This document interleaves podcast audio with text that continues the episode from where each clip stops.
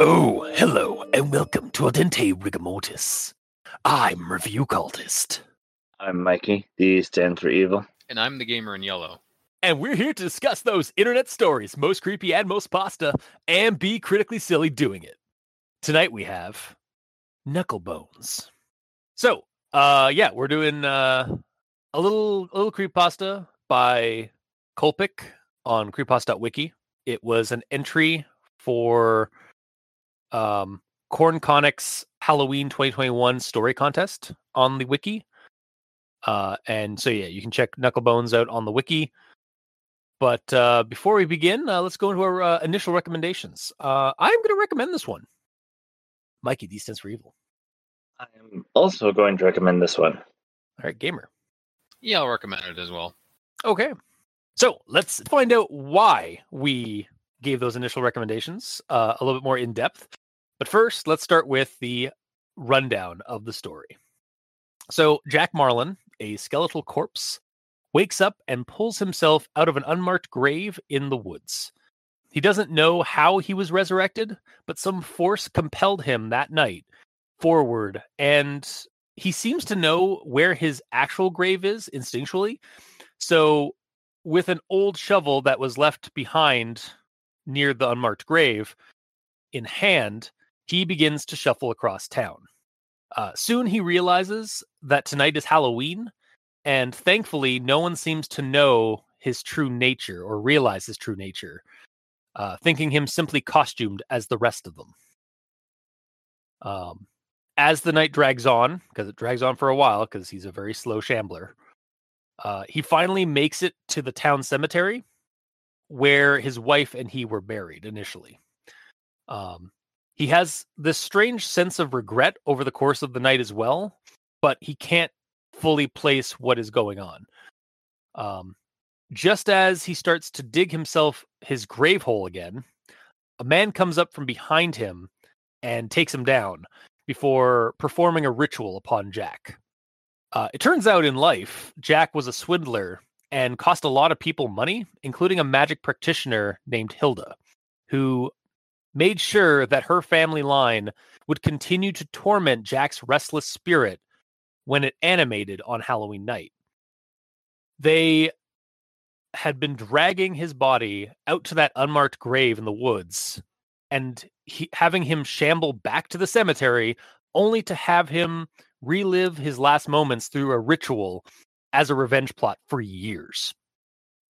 You see, Jack, in his last moments, shot himself before cops could properly apprehend him, and he could give away the location of the money that he had swindled all those people. And so this time around, as he's reliving the memory, Jack decides to break the pattern of his last moments and actually try and do the right thing. But alas, it is just an illusion, just a kind of a flashback to his last moments. And so, much like every other year that has come to pass since he committed suicide, the man, now the grandson, or the great-grandson of Hilda, who is also long since dead. Hilda, not the great-grandson. For all we know. yeah, maybe. But you know, the great-grandson, he's still alive, or they're both dead as zombies. Yeah. And this is a zombie war. But potentially, but no. The great grandson drag as the ritual is finished up, and Jack is tormented yet again for another year, and the animation seems to kind of be wearing off on him. His body is dragged back to the grave in the woods to start the cycle over again. Before reburying the body, the man throws a ritual bag full of burned knucklebones on Jack and buries Jack till next year. Finn. So, I suppose we shall move on to Everyone Tolerates the Grammar Inquisitions. At this point, I don't actually have anything really for Grammar Inquisition, guys. So I'm just going to pass this along to Mikey. Do you have anything for Grammar Inquisition? I have a Conjunction Junction. Ooh. And next stop, Conjunction Junction. Doot, doot. And he couldn't recall ever seeing anything resembling a tunnel of light or even a sucking pit blacker than night.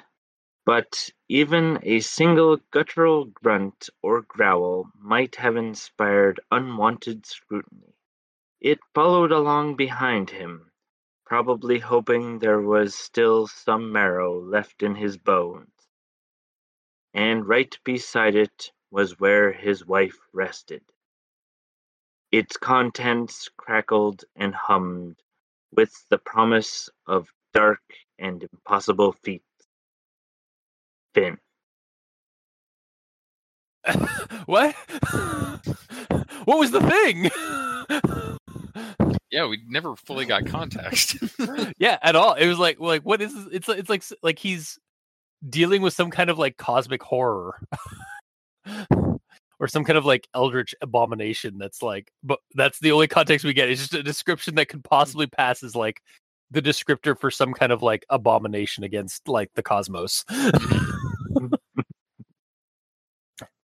Nice. I mean, I do approve of that, but. Well, of course. And for those unaware, Mikey does the strings of sentences to highlight all the sentences in a story that start with words that they probably shouldn't, like it's, ands, or buts, because there's always better words. Indeed. All right, so Gamer, you're up. Okay, I thought I had two, and then I read it, and then I'm like, that's a note, and then I moved it down to notes, so I did that again. First one is, I guess, grammar-y, so I'll read it.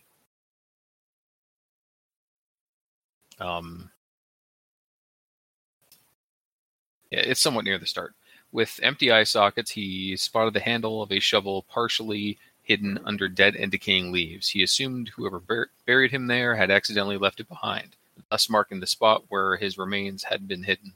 Not bothering to consider the irony of it all, he let out a breathless sigh of relief, simply glad he didn't have to dig any more with his hands.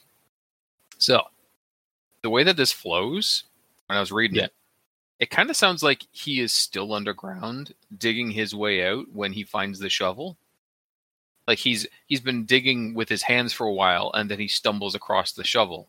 And then, there's a shovel. I'm glad I don't have to use my hands anymore to dig myself out of my own grave anymore, because I found a shovel underground somehow. Which is how I honestly viewed it. Yeah. Yeah. It kind of, like, there isn't, like, a, like... there is, like... It's... If it's there, it's very subtle, but, like, there should be some kind of, like, descriptor of, like, the emergence a little bit more than what we get. Yeah. Because, like, what kind of confused me is actually I'm like looking at the first couple of paragraphs, I was following along with what you were saying. Mm-hmm. And the one thing that was kind of like bugging me was the, where is it? I just saw it and now it's, of course, it's gone. Is it the next part I was going to say, which is, the next line, which is digging from the wrong end of a grave was tiring work and he still had more to do that night. Yep. I was like, what the hell does that mean? Yeah, because this whole first scene isn't exactly clear about what's going on, if he's out or not yet. Like, it says that there's a shovel under some leaves, but early on it says he had more to do, which sounds like he has to dig from the wrong side of a grave again tonight. Or more tonight, because he's not done digging that. Yeah, like maybe like he got his upper part up, and then he found the shovel. Is like, sweet, I can now like start digging my legs out or something. I don't know. It's kind of weird. I imagine he was like 30 feet under, and he's just in like he's slowly digging out, but he has like a 6 or 7 foot high cavern or like tunnel that he's dug so far, and he has to keep going. Yeah.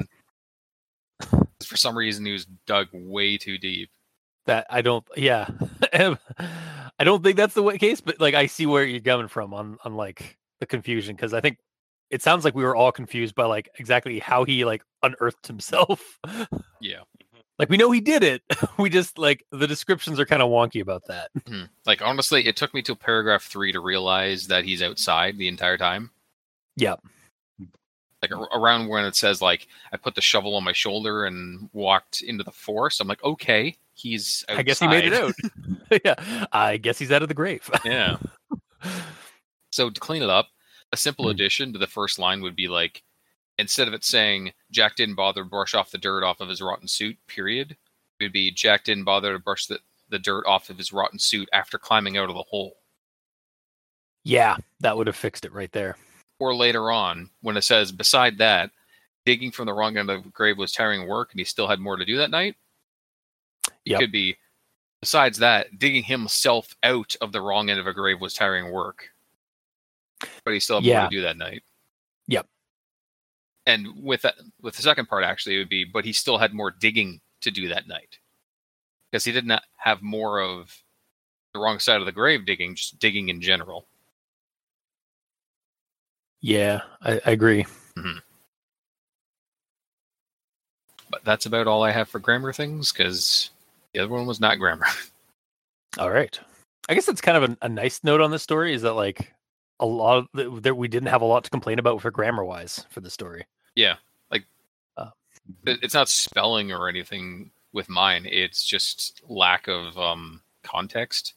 Yeah, is it context or is it just lack of set dressing to see what's going on? Maybe continuity. Yeah, yeah, or just not clear, not making the image clear enough for the reader. Mm-hmm. I'm sure there's a much more academic word for that, but I mean, we are kind of amateur writing critics. Speak for yourself, sir. Ah, yes. I apologize, good sir. Bully!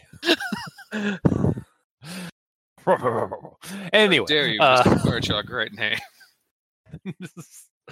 Ah, yes, the gamers in yellow, renowned in the academic world. Oh, I meant us as Al Dente Rigamortis. Oh, yeah, sorry. Okay. Anyway, I suppose we'll move on to actual thoughts. As I climb out of that hole, I'm going to start with this quote here.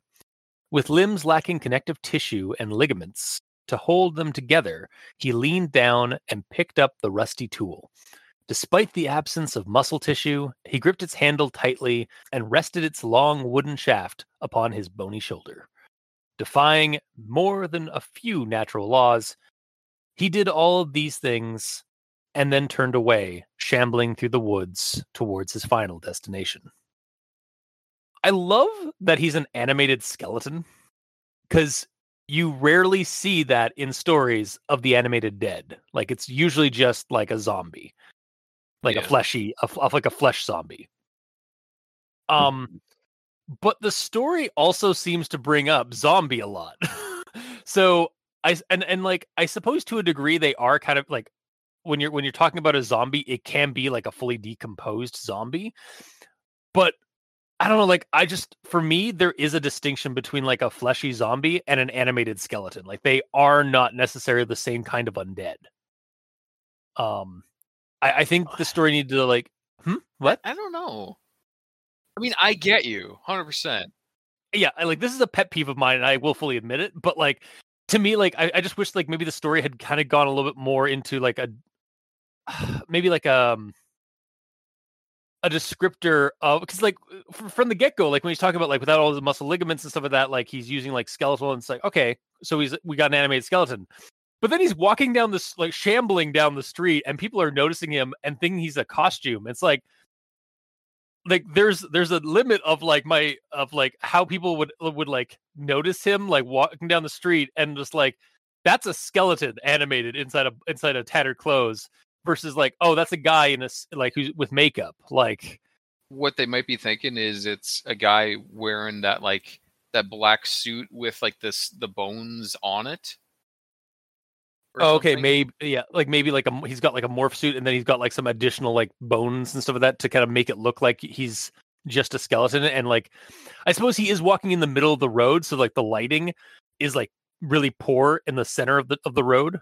Yeah, I don't mean like he has additional bones on the morph suit. I mean the morph suit itself has like depictions of bones on it. So because of that, it's normally black as well on the outside of it. So yeah, you just see the bones because it's also in the middle of the night. Yeah, it's in the middle of the night. Like the people that are trick or treating and walking by are on a lit sidewalk, and they're seeing some guy shambling down the middle of the road. Most middles of the road are dark, like I was saying, and with the dark with the black suit, like they might imagine, oh well, he's obviously got some kind of like again a black morph suit on or something with the pattern the skeleton pattern on it. That's why he looks so weird and crazy and creepy. Mm-hmm. Like, haha, cool costume, bruh, as they walk by. Yeah, but like they're not paying him not much attention. Yeah. If they took a second look, then they might be like, okay. Especially if they have a flashlight, which they probably would if they're at their trick-or-treating. Yeah, and that's also like, man, like this town is just full of, I mean, like, again, it's probably a bunch of kids and teens going door to door with like their parents, like occasionally. I doubt anybody's actually like really paying too much attention to like the guy walking down the street. Mm. Like literally walking down the middle of the street. And it actually kind of plays into my next quote here. By the time he reached the opposite end of May Street, the sidewalks were vacant, and most front doors were illuminated only by moonlight. Turning left, he took to the sidewalk to avoid attracting too much attention. The next few hours crawled by at a pace matching his own sluggish stride. Other than a few blaring car horns and one inaudible slur, he walked along unnoticed and undeterred. So kind of going back to like what I was saying here, honestly, given how slow he is, like I'm surprised he didn't garner any unwanted attention, like more so than he did. Like again, he's walking down the middle of the street. Where are the cars that are driving? Like, I mean, like, is this town that sleepy that there's no cars like driving on the in the road like on Halloween? Mm-hmm. Wow. Maybe that is the case because like a lot of times like people like when they're in like residential areas they tend not to drive in drive at night on Halloween just because like there's such a lot of human traffic in or like people traffic in and around like the sidewalks and roads, or because everyone's busy giving out candy or taking their kids around. Yeah, that's at a party or something. Yeah. Again, it just kind of goes back to like, and this is, it might just be a pet peeve of mine. It's just like the whole, like, I'm surprised that no one is questioning this walking skeleton, but I'll get off my high horse on what makes a zombie. Is it the flesh on his hand or is his quest for brains? Nice. That's the second time in 2 weeks I've done that. I've used that, I've like mocked that quote. See, next week we can also bring that in somehow. Yeah, we're going to see. Yeah.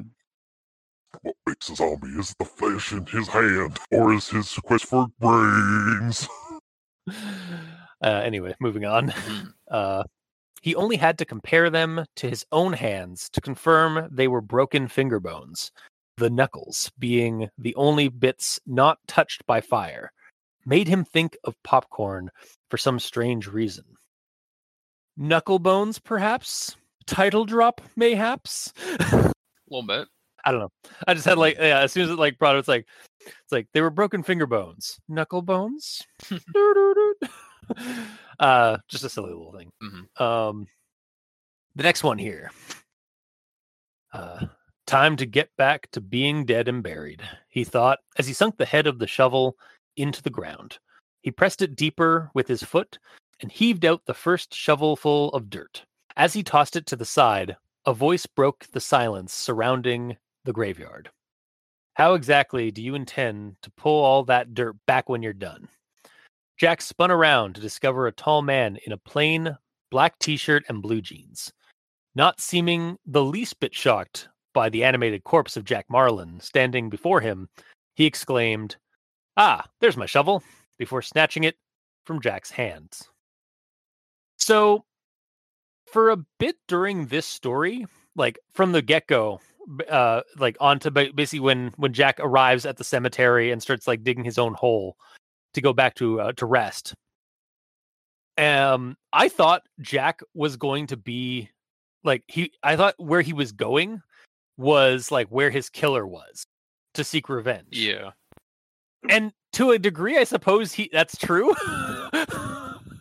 Since, you know, he killed himself. I mean... But like I thought the revenge plot was going to be on him, like seeking revenge for like the killer, and not like some other group or some other like faction actually like seeking revenge on Jack. So I actually kind of really liked the turnaround on the revenge plot. Mm-hmm. I don't know if it was intentionally meant to be like a turnaround but just like when I was reading the first part of the story. Much like Jack, we really don't know what his motivations are, or what's compelling him to do something. He just knows that he has to go to this spot. And then it's not until like a little bit later that it's revealed that what he was looking for, his final destination, was not a killer to be revenged upon, but his own, like his actual grave spot. Yeah. And he then just wants to lay next to his wife because she's dead now. Yeah, he just wants to rest in peace. But then it turns out, like as we keep reading, that the revenge plot is actually on him because of what he did in life. And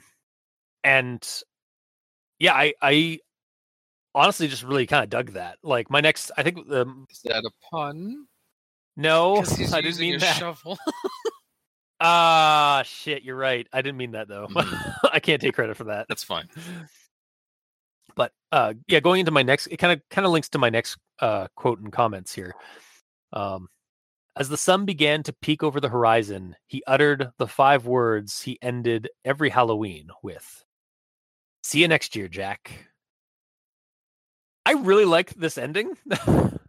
Like, honestly, I really don't have much more to say on this story other than once the mystery began to unfold with like Hilda and her grandson, and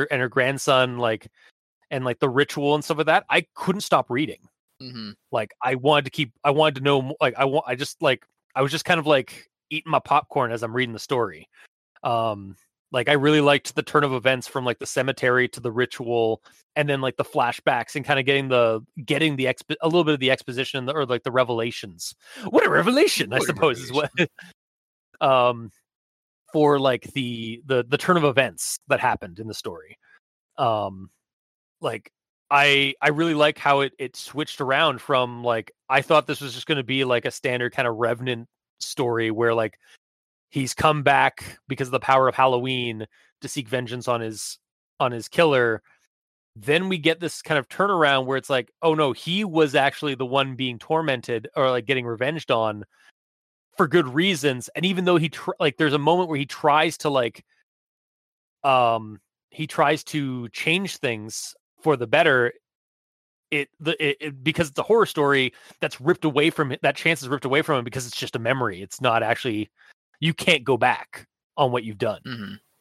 Mm-hmm. And then like just the insidious, but like kind of like clever, like use of necromancy in the story to like, it's like, yeah, I've made sure my family line continues so that they can continue to just fuck you over every Halloween so that your soul never gets rest. Like, it is, and it also ties into like folklore and stuff for like the dead. It's like, yeah, like pulling him out of the grave site that he's supposed to be laid to rest in, and throwing him into an unmarked grave in the woods that would like torment his soul or like really like harm his calm for eternity, basically, because like he's never at rest. He's constantly. That's why he has to get back up and go to his grave plot. Mm-hmm. And then these guys are just like, nah, fuck you. Like, yeah, where's my money, man? I want my money.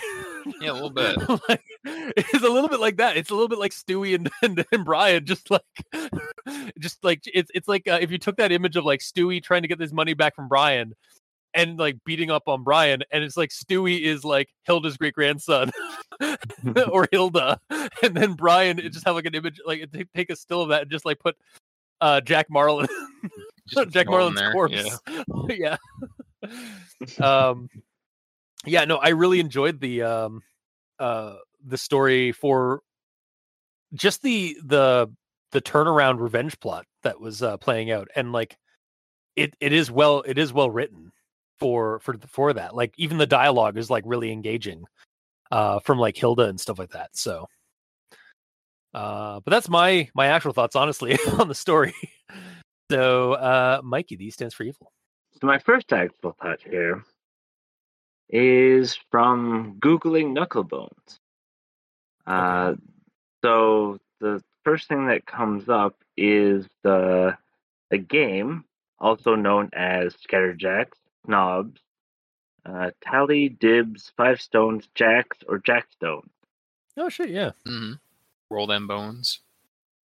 Yeah, I mean, that's kind of where we got like dice rolling and stuff like that, because dice were originally like small pieces of bone that were eventually carved into like cubes. Mm. I imagine they started off as like just being knuckle bones, or like some or a part of, or a piece of bone that was like kind of cubish. Mm-hmm. But it's just something to think about, because I mean, the picture here has a sack with jacks in it. So, well, not on this Google search. I see. No. Gotcha. It basically, so in the story, there is a sack with knuckle bones in it. Yeah. Mm-hmm. So there's two of them. So basically, they keep reusing or making new versions of jacks to. Oh, and oh my god, and his name is Jack. Yep. Wow, that took too long for me to realize. Yeah. Also, I was gonna actually until the end where he drops the bag back down onto Jack's corpse in the pit. I was wondering, it's when the cops come, wake up, do their rounds, next morning to, make sure there's no, graffiti, are they just going to find, pieces of bone scattered across May Street, as this guy's just shambling and falling apart? But then I guess the grandson probably cleaned that stuff up, because, either he had a separate bag of knuckle bones, or it was the same one that Jack dropped when he did his walk. Yeah, he could just be ghosting him the entire night.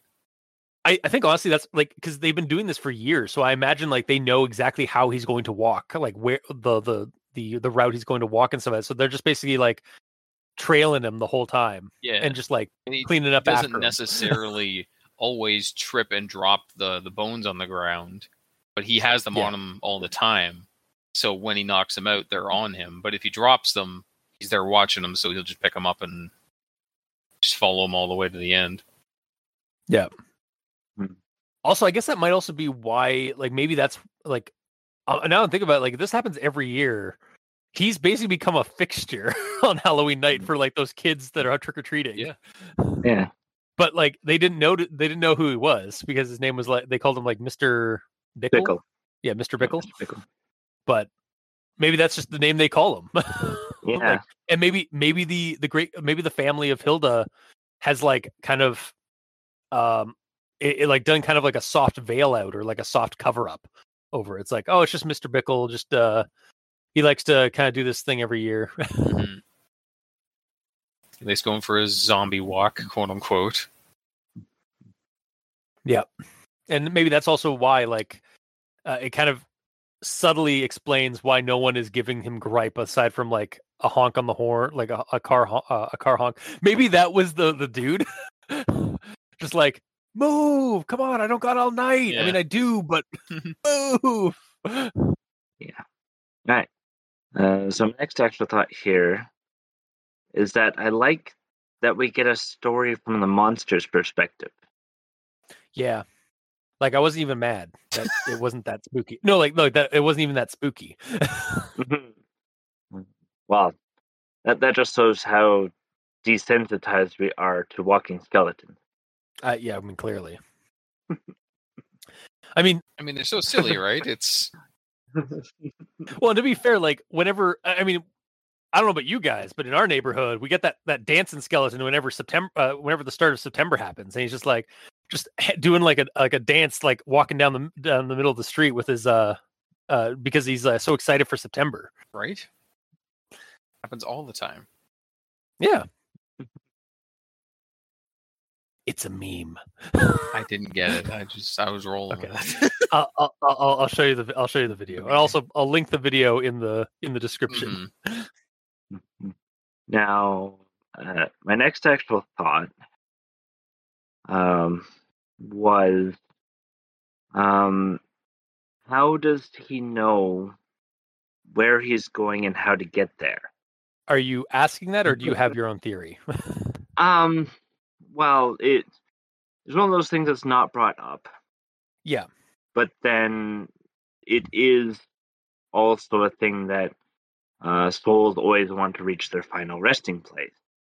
Yeah. So he could be drawn to his final resting place. I was wondering, I kind of just chalked it up to the necromancy that was going on. Like, I honestly kind of thought that, like, figured that it was like, it's maybe like the power of Halloween, because like All Hallows Eve is like where when the veil between like the living world and the dead world are thinnest, like when the walls are thinnest, so that like souls can return to their bodies, and if like there's unfinished business, they try to finish that business. Mm-hmm. Or again, like Hilda and her kin have. Like maybe that's part of their the magics they've been tormenting Jack with, is that like that's what's compelled, like as part of the ritual, like he's kind of pre-programmed to know he's got a soul GPS. Mm-hmm. As part of the necromancy ritual. I assume that the day of it being on Halloween is because they could cover it up. Because like that's premeditated, you know. Well, yeah, that again, like that is definitely a way to consider it. Although I think there should be some like you should put like it should be something said about like how the fact that Halloween is the way it is for a reason. Like it is supernaturally and folklorically a time when like spirits do return, like the souls of the dead do return to Earth for one night. So like it could honestly be either on them, or they could be just kind of using this as an opportunity to get revenge on Jack. But yeah, I also agree, like, because yeah, it is that time of year when like no one's gonna blink at no one's gonna bat an eye at a dancing or walking skeleton in the middle of the road, especially at night. So yeah. Also, in regards to his looks, he is clothed. It's rotted clothed, but he's not just a naked skeleton walking around. No, that's true. But I mean, at the same time, like if you see somebody like who's just has a skull, or like even like a some with some flesh on it and some of that. Again, it's dark. I get it. Mm-hmm. I'm not fighting you on it. I'm just like, I'm just bringing up like the devil's advocate of like. Would he be noticed more? But we've also already kind of established that like maybe the Hilda fam have been like figuring out a way to like cover this up, or like made like they know that maybe they're keeping an eye on this situation too. They already seem to be like orchestrating things from behind the scenes. Yeah, and they've been doing this for so long that to the kids he's a local legend. Yeah, or. The old that weird neighbor who really likes to dress up as a zombie, mm-hmm. that he only sees once a year. Maybe the what's the cover name that they're giving him? Mr. Bickle. Yeah, maybe every Halloween, Mr. Bickle gets like extremely drunk, so he never remembers what actually happened on Halloween. So people just tell him, "Well, you dressed up as a skeleton and you shambled through the streets." It's like, did I do that? I mean, okay. Conversely, Mr. Bickle is married to one of Hilda's like great granddaughters or granddaughters. So he's in on the plot, on the ploy, and he just says that he gets drunk on Halloween and doesn't know anything. Oh, okay. Yeah. Like what I'm saying is it's an inside job. Yeah, sure. It was a false flag operation. Who is Mr. Bickle? That's into my actual thoughts. Okay. Then I suppose we move on to Gamer. We do. That is how the Al Dente do. Mm-hmm. So I like that the story is aware of that, like, Jack's body shouldn't be able to do the things it's doing. Like, it's openly commenting on the fact that even though he has no muscles, he grips the shovel, and even though he has no eyes, he looks at this, and, like, he sighs, even though he, like, should be able to do that. Like, it's openly commenting on it. Yeah, like, he's breathlessly sighing and stuff like that. Which covers its bases really well for remarks that idiots like us would be like, actually, how could he look if he has no eyes? You know? Speak for yourself, senor. I'm willing to let that go. Mm-hmm. It's people like you. No, you're right. You're right. It's cool. Love you, fam. And then when he's, he being Jack, is walking around and, like, his finger falls off and he drops the bones and he just leaves them there. It's kind of weird that he's not even giving 1 second to consider the significance of his bones and everything. Like, okay, his finger fell off. He's like, okay, I'm falling apart. I have to hurry. I could see that being left behind. But he has, like, this little bag, this little baggie in his coat of bones, which is really weird. And he just kind of swings his shovel to scatter the bones, like he's hitting them. Yeah. And yet he doesn't know what's animating him. And he says he doesn't know. So I'm surprised that he so quickly discards something that's on him. Because if I was him, I'd be wanting to keep everything in place as much as possible, because that might have been the thing that's actually keeping him animated. That's true. Also, that's kind of what I was wondering too, because, like, doesn't he even say, like, it's glowing, or like there's still embers in the bag, like it's still warm. I'm aware, or something like, or am I fabricating a shotgun? There's something there. There is something there. Okay, cool. There? Scanning. The knuckles being the only bits not touched by fire. Lying there on the sidewalk was a rotten piece of cloth surrounded by charred bits of bone. Maybe that's what I was thinking of, like something like charred and stuff like that. Face plant on the sidewalk. Yeah, you're right. Yeah, like a ragged piece of cloth that, like, had some kind of a bundle in it. Like, yeah, like, and again, like, playing devil's advocate, maybe it's like part of the spell. Like, he's not like it kind of like pushes that. Like, he has to roll a sand check, and if he actually passes, then he starts noticing something's weird. But if he fails the sand check, he just doesn't. He doesn't think anything's bad about it. Or actually, vice versa. If he fails the sand check, that's when he realizes that might be something that's animating him.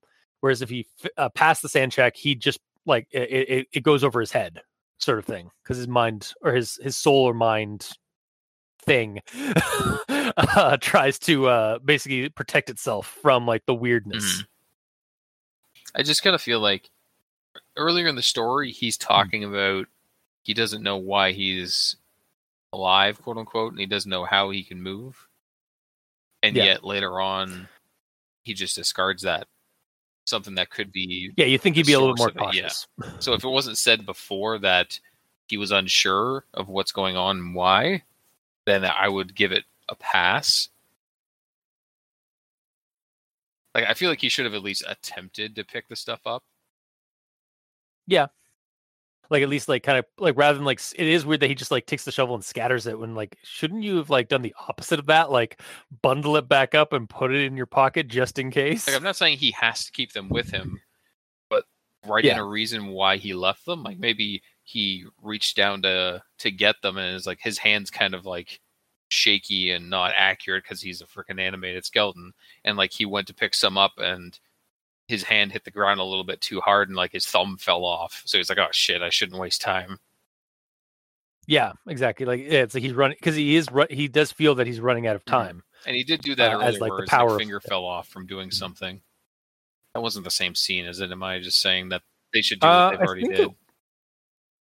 I think they might have. Hang on. I know his jawbone was lying somewhere back in the thicket. No. Walking over the tracks brought up memories of his wife. She always crossed her fingers, and he lost his finger when he tried it that time. Yes. That's when his finger fell off. There is that as well. So this would be another escalation of it if you make more of him fall off. Yeah, I'm with you on that. Like, it is something that could definitely improve the story. Then my next two are just a couple of words that I didn't know. So I'm learning. Okay. Whoa. One is chided. I've never heard the word chided before. Okay. Which is just to scold. Yep. And interred, which is placing a body in a grave. Yep. I've watched a lot of mortuary movies, so a lot of horror movies with mortuaries in them. So it's always fun to learn new words. It is. Even though I doubt I'll use them in my normal You say that now. No. Yeah. I don't know, you chide me all the time, man. I do, yeah. It's my favorite thing to do. I'm the chider in yellow. Anyways, so my next one is when he's in the flashback / dream that he's having about how he's going to kill himself, and what's her name? Hilda. Yeah, Hilda's like saying, "Oh, you can just not do it and open the door and all that, and that would make everything better." So after that, it says, "Discovering courage." A courage he didn't know he had in himself, he stood up and walked towards his desk. He dropped the revolver at his feet. Firing when it hit the floor, blasting him in the side of the head. The cycle is inevitable. Honestly, I thought the same thing. It's like I'm surprised that gun did not go off when it dropped to the ground. Maybe just because I've watched True Lies too many times. Where the Uzi going down the stairs and just killing all the bad guys. It's so dumb and hilarious. Yeah, I love it. And then my last note is just, where did the whole Knucklebones reminded me of popcorn go? What? Why was that brought up in the first place? I mean, so Knucklebones do kind of look like if you actually look at what Knucklebones look like, they do kind of look like popcorn. Visually? Yeah. Yeah. Yeah, I literally when I googled Knucklebones, as Mikey was doing his thing about the game, I saw an image of Knucklebones, and yeah, they basically would look like it, you can definitely see where ancient people might have carved them into cubes, but you also look at them when they're naturally formed, they are basically they kind of look like popcorn kernels. Yeah, I really should have just Googled that instead of asking this question. It's fine. It's fine. We're learning. We're learning. Oh, indeed, yeah. We're learning. We're learning. Oh. We've got an unnecessary amount of mileage out of the Muppet Christmas Carol with the Marley and Marley bit. Hey, man, it's ghosts. It's creepy. It still works. It still fits for our podcast. So for sure. Yeah, that's in my notes until final thoughts. Okay. Then I suppose we move on to final thoughts. Guys, it was really fun to read. And I like the revenge plot, especially when it sort of switches it around for me. When I was reading it, I thought it was going to be Jack seeking revenge, but then it turned out Hilda and her kin and the people that Jack wronged in life are actually the ones seeking revenge on him and have been for years. Mm-hmm. It's not terribly scary, I kind of also mentioned, but it's still a macabre tale fit for the Halloween season. So honestly, that's why I'm going to recommend it. Is it was a clean cut Halloween story, and while it wasn't terribly scary, it was kind of aesthetically spooky. Mm-hmm. So I'm going to give it props for that, and I'm going to recommend it. Mikey, the E stands for evil. As I said previously, I like that we get a story from the monster's perspective. I also liked that this has been going on for many years, because even the local kids have the legend of Mr. Bickle. Yeah, they don't even know what Jack's actual name at this point. Yeah. And then the fact that he's heading towards his final resting place, although depending if this has been happening for a long time, he may just know the route. Yeah. He doesn't have to ask anymore. Yeah, or he may not. He also may just remember. He may not remember how he knows, but he just has muscle memory. Despite the fact that he lacks muscle, But like, you know what I mean? Like, it's a repetitive memory thing. Yeah. Because it kind of hits to like why how he knows the route and stuff. So. Yeah. And I also liked at the end how he goes to sort of redeem himself by opening the door. Yeah. And then it's taken from him. Yeah. Yeah. Honestly, like if you want, if anything, that is the horror of the story, is the personal horror from Jack or for Jack, like being tormented for being tormented after life. And trying to do the right thing, but then having it snatched away because fuck you got mine by his tormentors. Like that is honestly like what horror stories do is like that is the spooky, the creepiness of horror stories, is like giving you a glimpse of like this could be better, but then ripping it away from you, or ripping it away from its characters. It's like, no, this story doesn't. This is a horror story. It doesn't get happy endings. But sorry, I didn't mean to take over your spot. That's fine. So overall, I'm still recommending this story. Okay. And Gamer. For me, it was interesting to see things from the side of the monster for once. Oh, I mean, say for once, it's happened a couple of times, just not very much. Yeah. The last time I remember it off the top of my head was like Joey Fucknuts. It's sort of the same kind of vibe in a way. They're both zombies.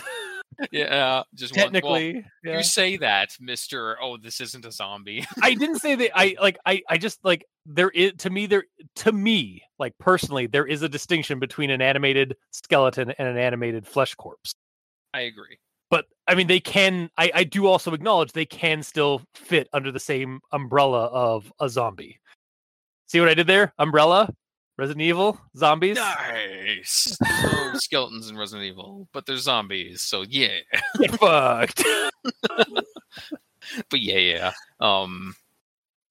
It was a fun read, and going through it makes you sympathizing. It makes you sympathize with Jack as he's going through, because he doesn't seem like he's a bad guy or anything, you know. I mean, he's human. He was a con artist. He was probably a swindler in life, but like he was also a family man. Like he cared about his wife probably. He just he was human. He had flaws. Hilda isn't even necessarily the villain in this. Like Hilda is like just seeking retribution for the wrongs that were done to her and her family. Like they never got that money back because the guy was a coward and killed himself before he could reveal what Swiss bank the money went to. Mm-hmm. So like, yeah, it's. But also at the end of the day, yeah, her and her family line are doing a lot better than him. Well, now, yeah. Well, yeah. It's a gray. This story isn't about like black and white. This one's definitely a gray, kind of gray morality. I don't know. Like, in a way, currently living humans are the true monsters of this story. Yeah, but I mean, from their point of view, they're just seeking retribution for what was taken from them. So, like, from every villain's point of view, they're the good guy, and from every hero's point of view, they're not the villain. So. Yeah. Like, it, yeah. I get it. I'm not like this isn't black and white. This is gray, is what I'm saying. To a point, because like, yeah, Jack messed up. Yeah, he's a criminal. Yeah, he screwed a lot of people, but he's dead. Like, justice is served in that manner. That the dude's dead. Like, he got his just desserts. He isn't hurting anyone anymore. Except that the way he went out hurt a lot of people still. Because no one got closure on like, no one got like recompense for the money that he stole in life. Like that's so him being tormented by one of the families that he wronged. That is just desserts, not his death. I suppose. Like, yeah, because they didn't necessarily want the guy to die. They just wanted their money back. Yeah, like I'm sure like if they could go back in time, if they could turn back time, if they could find a way, I don't know why I'm so singy today. Bard of the group. That's true. I am the bard cultist. But like, I'm sure they if they had the chance to go back in time and like have him face justice properly and not go up the coward's way, they do it, but they don't obviously have that ritual or that power to do that. So they're just kind of like, you know what? Fuck this guy. Let's just keep tormenting his soul so that he never gets rest. Cause like we weren't able to get rest from like all the money that we lost from this asshole. Let's fucking just deal. Let's just make his afterlife a living hell. Mm-hmm. But yeah. Like, I don't mean to fight you on this, but like, I do not agree that him killing himself is just desserts. Because I think the problem is when I was reading through all this, I was almost thinking of it in a way as if he was a murderer or something, for example. Yeah. If his whole thing was he killed people, then justice for him would be that he dies. Yes. And then that's good enough. But that's not what he did. No, it was financial crimes that hurt a lot of people. And he took the coward's way out to get away from like not serving prison time and not giving people back their money. So like he cared so much about his reputation over the well-being and welfare of other people that he killed himself. And that's not cool. Like, that's not justice. You're right. Yeah, I was coming at this from the wrong angle, and yeah, you're totally right there. Regardless, that doesn't change my thoughts on the story. The story was still interesting. I still liked it. There's really not too many points where we can poke holes at it. Yeah. And like usually the less notes I have, that's usually a sign that I enjoyed it, because I was too busy reading to write down things, which is usually the case of how that works. Yep. So yeah, overall, I'll still recommend the story. And yeah, there's not really too much I can say to change that, aside from just the start should be clarified that he's actually out of the hole. That I will agree with. Like that could be improved. That's the one little bit of room for improvement, I think, for the story. But yeah, wow. Got a good start to Halloween, or to the Halloween season, really. Mm. It's only downhill from here. Wow. Well, no, that's better. Hang on, that's not true, because like we did Downpour, and we had the Field Lurker, and now this one we're getting close to Halloween night. So I think we might have something a little special for next time for next episode. Ooh. Since I think that is coming up for Halloween, so look forward to that. Stay tuned for that. Yeah. But for this story and this episode in hand, three full recommendations. Wow, we did it, guys. Good job. It's been a while. Yeah, it's been a while. But that has been this week's episode. So if you like what you heard, or if you didn't, leave us a comment in the comment section below, wherever this gets posted, whether it be on Podbean, Facebook, YouTube, or Tumblr. We're all on Twitter, so you can talk to us there. Mikey is at the E stands for evil. The Gamer in Yellow is at the Gamer in Yellow, but without that W at the very end, because his name is too damn long. It is, but it's a bit. I can't change it now. Nope. We've gone too far. As we look down the hall to the door. Thanks, Hilda Kumar. And I'm at Review Cultist on Twitter. If you'd like to send us emails, you can go to aldenterigamortis@gmail.com. That's ALDENTERIGAMORTIS@gmail.com. Where you can also leave us suggestions for other creepypastas, SCPs, spooky things. You creep it, we'll peep it. Yeah. And if you'd like to help support our show financially, you can go to Patreon. Look up Al Dente Rigamortis and select the backer tier you'd like to support us at. We have $2 and $5 tier with special episodes, early access, extra content. To our patrons that are helping support the show already, thank you immensely. You're helping keep those hosting bills at bay. And as always, we very much appreciate that. And to our listeners and the authors of these stories, thank you immensely, because without your listenership, it would be like screaming into the void. And without your stories that you create and share online for other people to read across the internet, we really wouldn't have much of a show because we'd have nothing to talk about. So thank you. Until next time, I have been your host, Review Cultist. I'm Mikey, the E stands for evil. And I'm the gamer in yellow. And this has been Al Dente Rigamortis. Sleep well.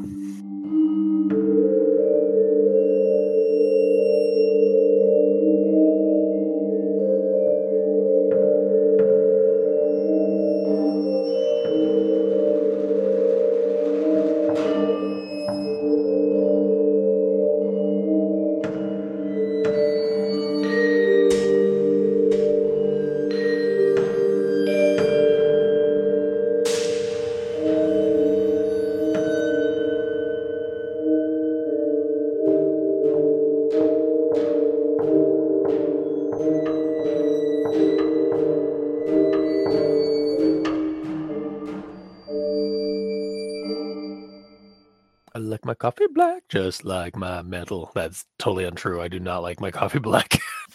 And you do not like black metal. Hang on. I do actually like black metal. Okay. To a degree.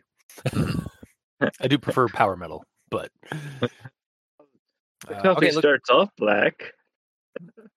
It does start, yeah, exactly, yeah. And you know, honestly, I do like espresso black. Like, I can drink espresso black, but I like espresso black, just like my metal. I wonder if there's got to be Italian black metal out there. Probably. I know. Like Scandinavia has like the monopoly on like black metal and death metal, but like there's got to be Italian black metal. Italian metal can't all be power metal, which is actually a thing. Like Italy pumps out a lot of power metal bands. Well, I googled Italian black metal, and I have a list of bands here. Sweet. Mm-hmm. Like Bulldozer since 1986. Bulldozer. Necromass. Mortuary Drape. Monumentum. Abaddon. Kane. Wow. This is not in any way related to the episode we're doing today. No. Maybe we should actually start recording.